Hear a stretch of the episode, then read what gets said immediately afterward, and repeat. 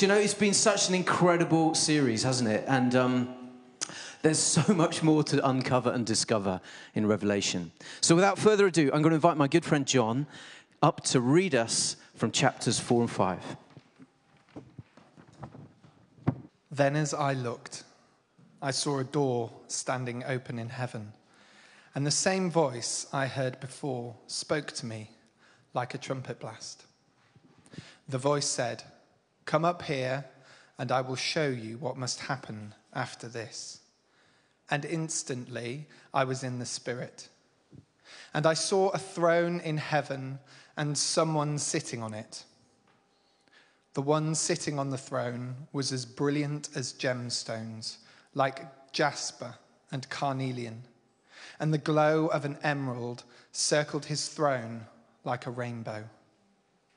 Twenty four thrones surrounded him, and twenty four elders sat on them. They were all clothed in white and had gold crowns on their heads. From the throne came flashes of lightning and the rumble of thunder, and in front of the throne were seven torches with burning flames. This is the sevenfold Spirit of God. In front of the throne was a shiny sea of glass, sparkling like crystal. In the center and around the throne were four living beings, each covered with eyes, front and back. The first of these living beings was like a lion, the second was like an ox, the third had a human face, and the fourth was like an eagle in flight. Each of these living beings had six wings, and their wings were covered all over with eyes, inside and out. day after day and night after night, they keep on saying, Holy, holy, holy is the Lord God, the Almighty, the one who always was, who is, and who is still to come. Whenever the living beings give glory and honor and thanks to the one sitting on the throne, the one who lives forever and ever, the 24 elders fall down and worship the one sitting on the throne, the one who lives forever and ever. And they lay their crowns before the throne and say, You are worthy, O Lord our God, to receive glory and honor and power for you created all things, and they exist because you created what you pleased. Then I saw a scroll in the right hand of the one who was sitting on the throne. There was writing on the inside and the outside of the scroll, and it was sealed with seven seals. And I saw a strong angel who shouted with a loud voice, Who is worthy to break the seals on this scroll and open it? but no one in heaven or on earth or under the earth was able to open the scroll and read it. Then I began to weep bitterly because no one was found worthy to open the scroll and read it. But one of the 24 elders said to me, Stop weeping. Look, the lion of the tribe of Judah, the heir to David's throne, has won the victory. He is worthy to open the scroll and its seven seals. Then I saw a lamb that looked as if it had been slaughtered, but it was now standing between the throne and the four living beings and among the 24 elders. He had seven horns and seven eyes, which represented the sevenfold Spirit of God that is sent out into every part of the earth. He stepped forward and took the scroll from the right hand of the one sitting on the throne. And when he took the scroll, the four living beings and the 24 elders fell down before the Lamb. Each one had a harp, and they held gold bowls filled with incense, which are the prayers of God's people. And they sang a new song with these words You are worthy to take the scroll and break its seals and open it for you were slaughtered, and your blood has ransomed the people for God. from every tribe and language and people and nation. You have caused them to become a kingdom of priests for our God, and they will reign on the earth. Then I looked again, and I heard the voices of thousands and millions of angels around the throne, and of the living beings and the elders, and they sang in a mighty chorus Worthy is the Lamb who was slaughtered to receive power and riches and wisdom and strength and honor and glory and blessing. And then I heard every creature in heaven and on earth and under the earth and in the sea. They sang, Blessing and honor and glory and power belong to the one sitting on the throne and to the Lamb forever and ever. And the four living beings said, Amen. And the 24 elders fell down and worshipped the Lamb.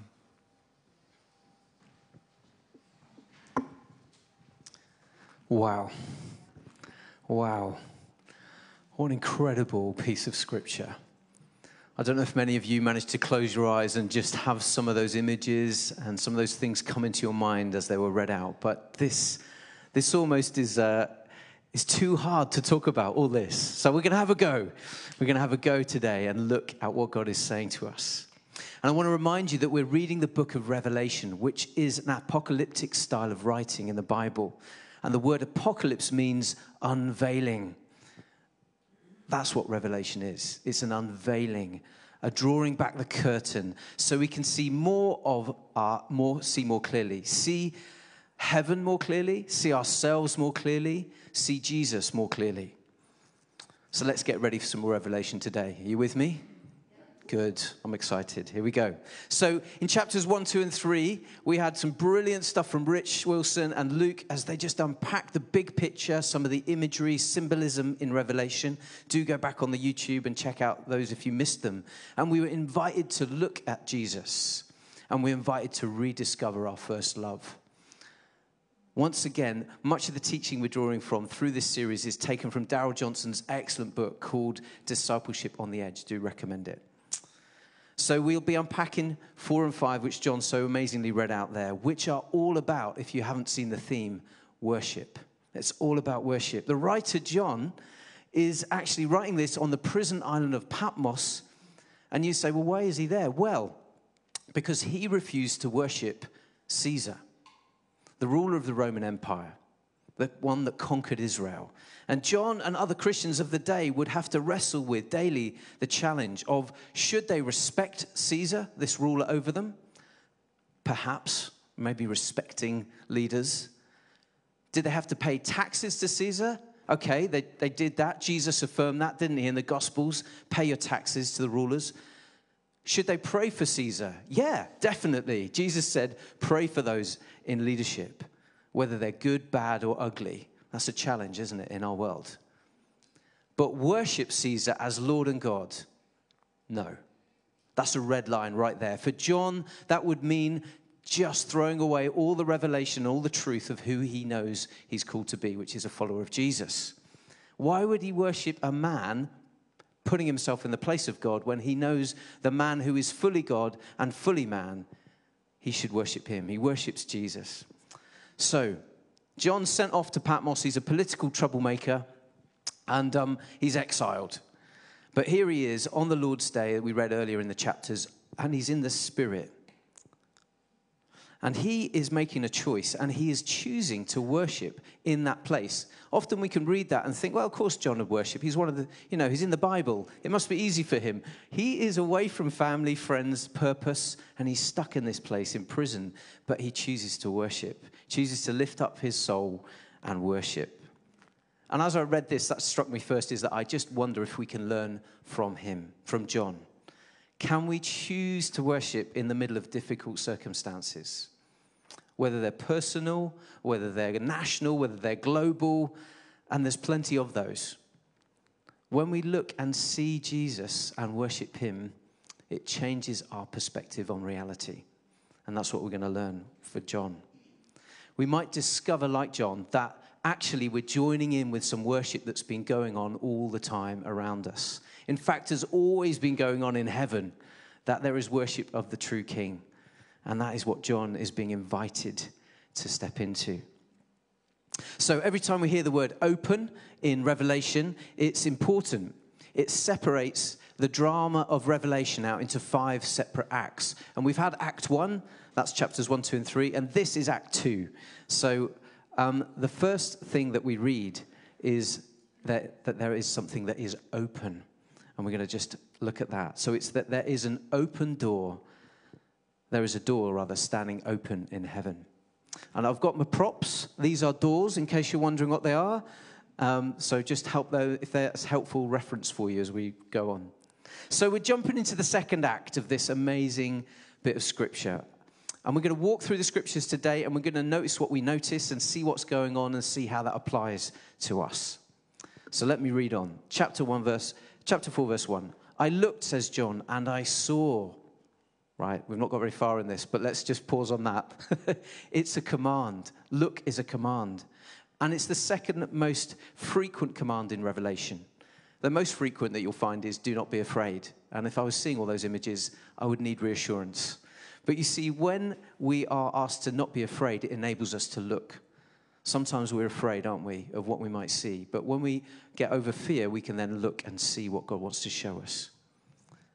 So, wonder what we might need to stop looking at today and turn to look at Jesus.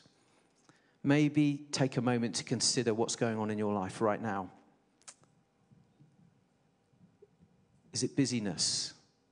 Is it fear, worry, anxiety, self absorption, other people's problems? I just encourage you turn from those and look at Jesus today. And John sees a door, a door into heaven. It is open. The door to heaven open and it won't close because of what Jesus did on the cross. He has made a way for us back to the Father. There is a door open for you and me today. So, with John, we want to go through that door and discover more. And just remind ourselves our name is Open Heaven Church. And let's pay attention to what we see where the word open is said so much. And as a church, we're living with the prophetic word that was given back in May last year of open heavens for open, open heavens for open doors. And we've got some of the rest of that prophetic word written on these doors behind us. So I just want to say, Jesus, what are you showing us? What are the open doors that you are giving to us into this town, into the people that we know? What are the doors we're called to knock on? What are the doors into people's hearts in this season? So, heaven is an amazing place and it feels far away, but it's not.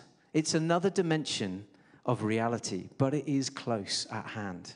It's all around us, and ordinarily we don't get to see, touch, or, or feel it, but it is close. And John um, getting a chance to see what's happening in heaven. He hears a voice, Come up here.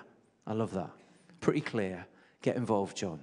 And that's the voice of Jesus inviting him to see. And he says he's in the spirit as he has been through this whole vision. And he has another command to look, and he sees a throne. Now, John's not the first person to see a throne in the Bible. Um, he's using familiar language that the Jewish people will have heard through the prophets Ezekiel and Daniel, a lesser known prophet, prophet called Micaiah in Kings 22. And they all saw a throne. And Isaiah in Isaiah 6, who sees um, the same creatures, the very same creatures named here in Revelation 4, declaring the same worship holy, holy, holy. So John sees this throne with someone sitting on it. And John uses the phrase again and again through the scripture He who sits on the throne, emphasizing the truth that Jesus is staying on the throne. His rule and his authority are not going to fail. In a world where kings and kingdoms fall and fail all the time, we're invited to not be afraid, rather to look, to see the throne with someone sitting on it, sitting there, unmovable, the sitting, the one sitting on the throne, says John, was as brilliant as gemstones like jasper and carnelian. Later, it says in verse 5 from the throne proceed flashes of lightning. This is an awesome sight. And when you come near God, he sees pure light. Actually, when Ezekiel saw the throne, he said its brilliance was like glowing metal. And when Daniel saw the throne, he said it was like flaming fire. And the word like is used because we're just no way to describe it all, but it gives us some sense of the quality and the quantity of light that's coming out of the throne and the one who sits there. Later on in, or earlier on in Psalms 104, it talks about God being covering himself with light as a garment. I love that. And Paul writes to Timothy in 1 Timothy 6 and says, Just at the right time, Christ will be revealed from heaven by the blessed and the only Almighty God, the King of kings and the Lord of lords. He alone can never die, and he lives in light so brilliant that no human can approach him. Whenever and wherever God makes himself known, there is light. What, light needs to shine in your life today? Does the light of God need to shine today for you? We see the lampstands as well before the throne, and there are seven, and that number represents completeness. I should have tested you on that because you had that in week one, but that means completeness. So God's fire, His purity, His love, His creativity, they're complete. And then John sees a rainbow. I love this around the throne. And that is a sign of God's mercy and his justice. Justice to deal with human sin as it deserves, and mercy to deal with humanity as it not, does not deserve. So, in front of the throne, we see this sea of glass or crystal. And I, I didn't know what that meant. And actually, it refers to the power of chaos. Interesting. But not an actual body of water. And chaos is always threatening to overwhelm creation. But here it is in front of the throne of God, and it's calm, subdued, shining with beauty and order. Often we cry out to God when we're in chaotic situations, don't we?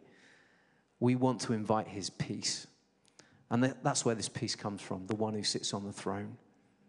Perhaps that's you right now. And you're like, it feels like chaos in my heart, in my spirit, in my life. I just want you to cry out to Jesus today. He's the one who sits on the throne.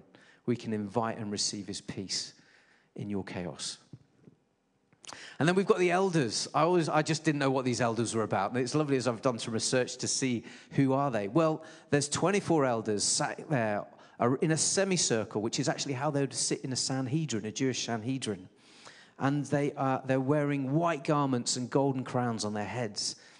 And it's a picture of a few things. Firstly, that God has chosen to set up thrones around his to invite others to partner with him in his kingdom. I love that. God chooses to partner with us. And those 12, what do they represent? Well, there's 24. The first 12 represent those that came before Jesus the, the 12 tribes of Israel. And the second 12 represent the people of God who came after Jesus, the 12 disciples. So, just a little context of what these 24 are about.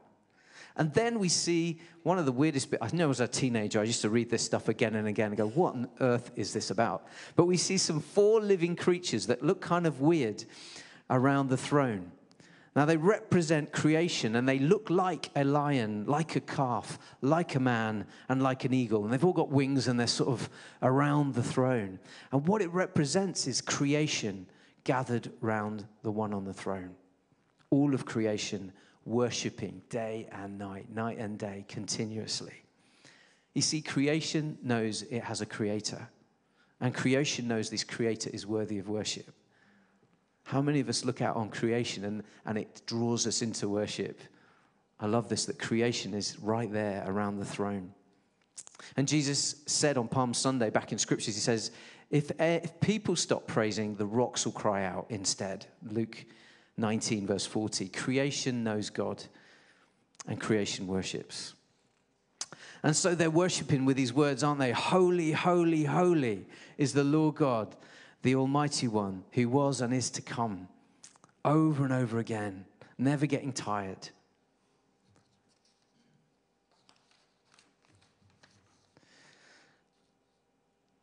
Yeah, I've lost a page. One second. There it is on the other side. So John sees that the 24 elders see creation worshiping and inspire themselves. And I love this act of humility and truth where they throw their crowns down before the throne and join in saying, Worthy are you, Lord and God, to receive glory and honor and power. For you created all things, and because of you, because of your will, they exist and were created.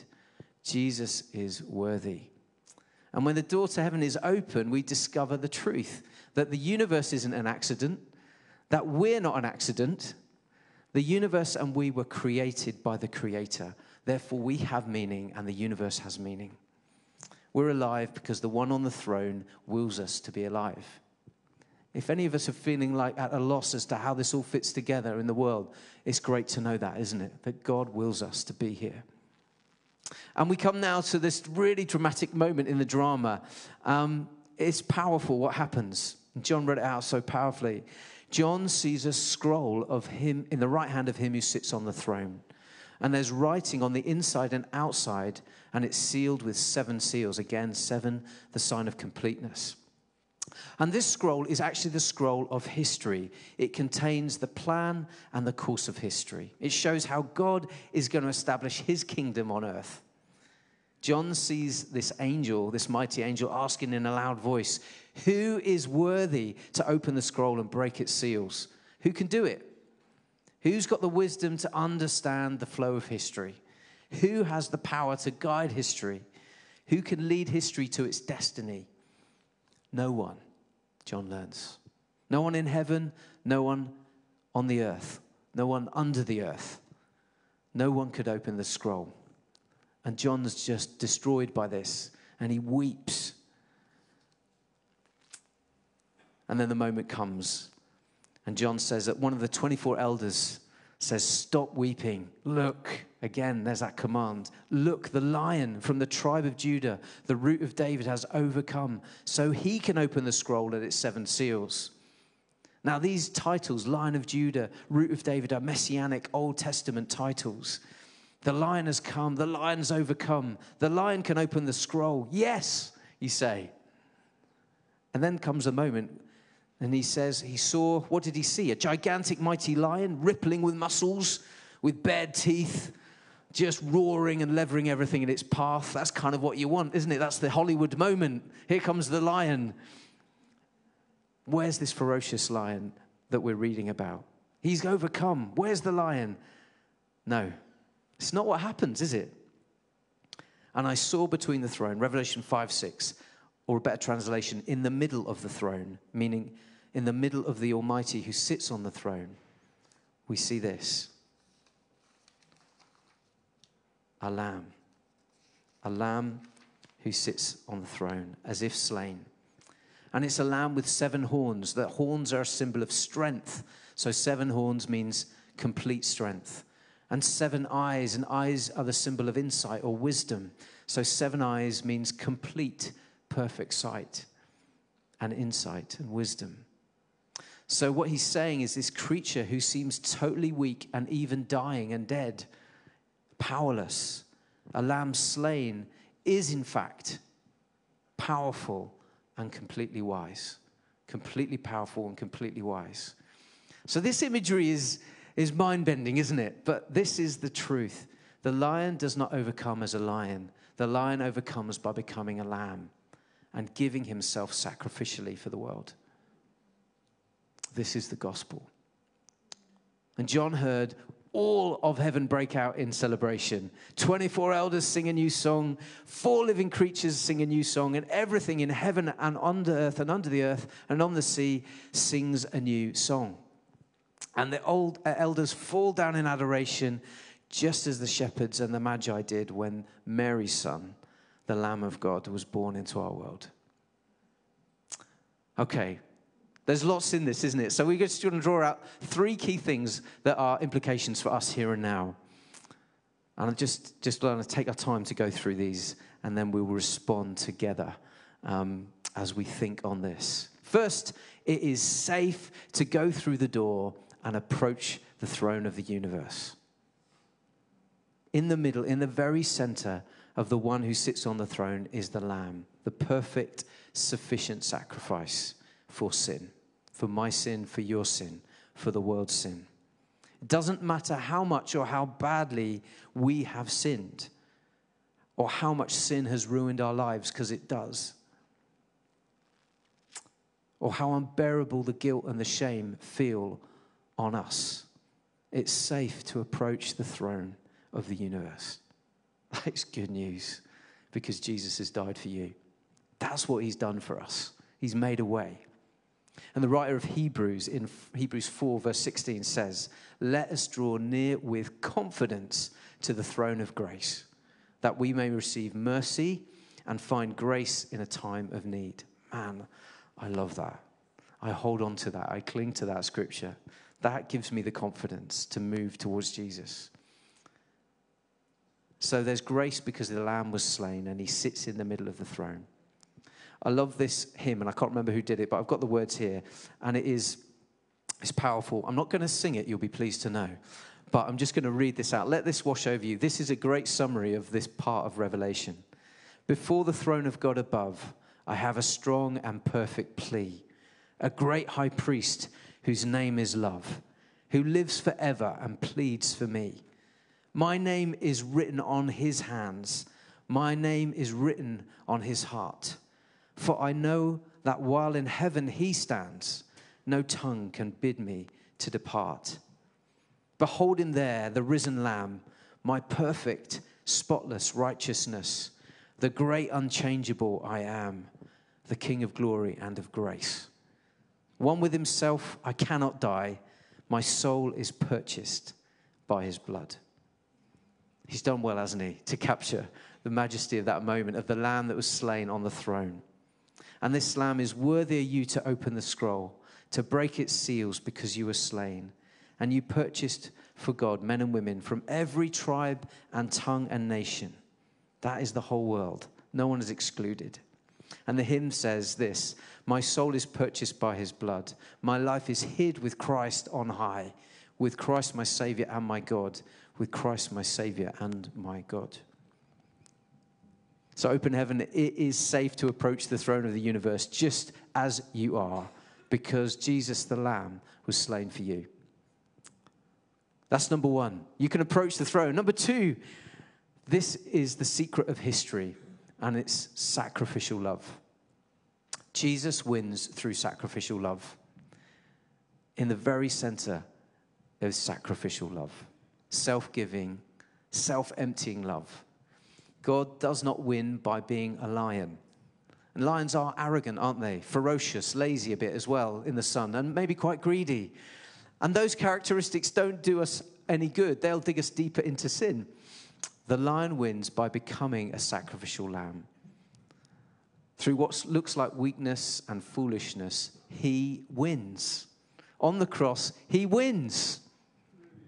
Thank you. I knew I'd get a slight amen there somewhere. Jesus wins.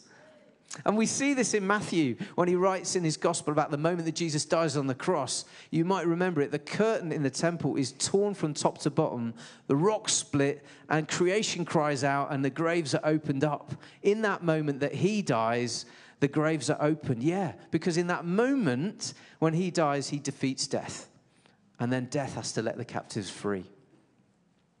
C.S. Lewis, I know John loves to quote, so we get a little C.S. Lewis in there for you, John. He, try, he tries to help us understand this kind of tension between the lion and the lamb in the Chronicles of Narnia. Aslan, the lion, doesn't win as a lion. Aslan breaks the spell of the witch when he lies helpless, broken, shaved, and bound on the stone table and lets evil do to him what it always wants to do. And in the moment that he dies, the deeper magic as Aslan calls it, kicks in and death begins to work backward. I love that rich language that he brings. Sacrificial love, as weak and foolish as it seems, overcomes. Nothing else does. This is the heart of God's way in the world self giving, self emptying love. The whole of history of God with creation and humanity flows out of the heart of the Lamb in the center of the one who sits on the throne. Slain from the foundation of the world, says the scripture. The secret history from the beginning on all the way to the end is sacrificial love. Good, so that's point two sacrificial love. Point three, we are now reigning with the Lamb who has overcome. This is incredible. Revelation 5:10 says, "And you have caused them to become a kingdom of priests for our God, and they will reign on the earth." I love that. It's a revelation, isn't it? Jesus is reigning now. It's not off in the future, it's now. The Lamb has overcome and he reigns now, and so do we. We are his sons and daughters. And it's why the 24 thrones of the elders are there in the throne room. God invites us in, He wants to partner with us for kingdom work. That's a revelation. It changes our perspective, doesn't it, on who we are? Do you realize right now that you rule and reign with Him? That's true. Let that sink in. You rule and reign with Jesus. And we do it how? In the same way that He does it with sacrificial love.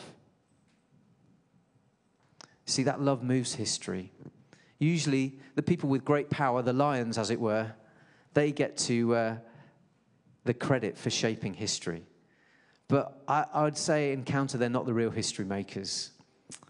Those that move history forward are like the lamb who alone can open the scroll and gives themselves away, who give themselves away in love and sacrificial service. And I, I, just wanted to say this that in this life, many of us may not get the recognition for the way that we serve our communities, our families, and those whom we work with. But scripture tells us that we, when we live with sacrificial love, we build his kingdom. Verse 8, John says, The elders fall before the Lamb, and he sees that they each have gold bowls full of incense, which John discovers are the prayers for God's people. So we understand that prayer is an important part of how we reign with him. We reign with Jesus when we join him in his prayers. Scripture tells us that he intercedes from the throne. So we know Jesus is praying for us and we get to pray with him. I don't know if you ever thought about it like that. Often we think it's one way traffic, but Jesus is praying for us and we're praying to him.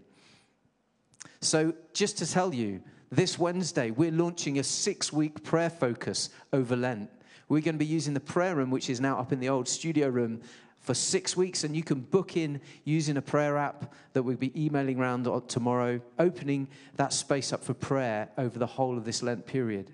So we get a chance to practice praying with Jesus. We get to change history when we join Jesus, and we get to pray the Lamb taught us, which is Our Father in heaven, you're on the throne. Cause your name to be honored on earth as it is in heaven. Cause your kingdom to come on earth as it is in heaven. Cause your will to be done on earth as it is in heaven. It's amazing.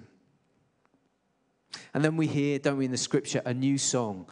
Songs and hymns and choruses being sung in worship with the session that's already going on. Worthy are you because you created all things. Worthy are you because you're slain. Worthy. You know, back in Isaiah, when he got a revelation of the throne, hundreds of years before John, he cried these words Woe is me! Because he saw God and he became aware of his sin. And John cries out, Worthy are you, no longer woe is me, but worthy are you. And these choruses make a, powerful political statement. Because actually, the phrase of worthy are you to receive power and riches and wisdom and might and honor and glory and blessing were the same words that Caesar had sung to him. He took those words. That was what the people of the Roman Empire had to sing to Caesar. But here we're using those words to glorify the true king. So that's amazing that that is what that is what's happening here politically as well. They're controversial, they're political. It's a statement that worship is being directed to the true King, the Lamb who's slain. So we moved from woe is me to worthy are you. So whenever we enter into worship, we're joining in with something that's already happening. It's like when you know, if you've ever arrived at a concert or a gig late and it's over halfway through, you don't come in and say, I've just arrived, guys, could you just look at me for a minute and start again?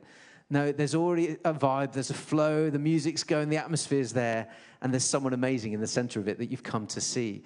And worship is like that. We get to join in with what's already happening through history. So the question to ask after you've been in a worship time is not, what did I get out of that? Because we're not at the center. The question to ask is, did I enter in?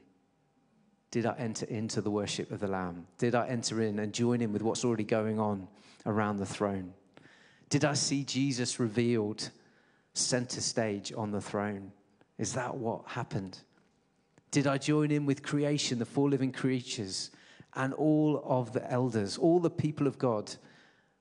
And did I want to fall down before the throne with the Lamb sitting on it? So, we're just going to do a quick recap. I'm going to respond. John realized we're not alone in worship. Worship of God is taking place all around us all the time. It does not begin or end with us. Whenever we stop and worship, we enter into the worship that's already in progress. There is a door that is open to heaven and it's safe to go through. In fact, heaven is flowing through that door to us. Number three, the secret of history is that God wins through sacrificial love. And we're called to model that. And we reign with Jesus, lastly, who's sitting on the throne, living sacrificially and praying us as he taught. So, I want to extend an invitation to you right now as we finish. Behold, I set before you an open door. Heaven is open here right now, everybody. And we're going to share in communion in our response an opportunity to sit at his table to remember Jesus' sacrificial love for us. He gave his body and his blood on the cross so that we might be forgiven and we can enter into relationship with him. So we're going to worship, we're going to do communion, and we're going to respond to the Lamb, the Lamb that was slain, the one who's worthy, who understands the flow of history, the one who's opened heaven to us.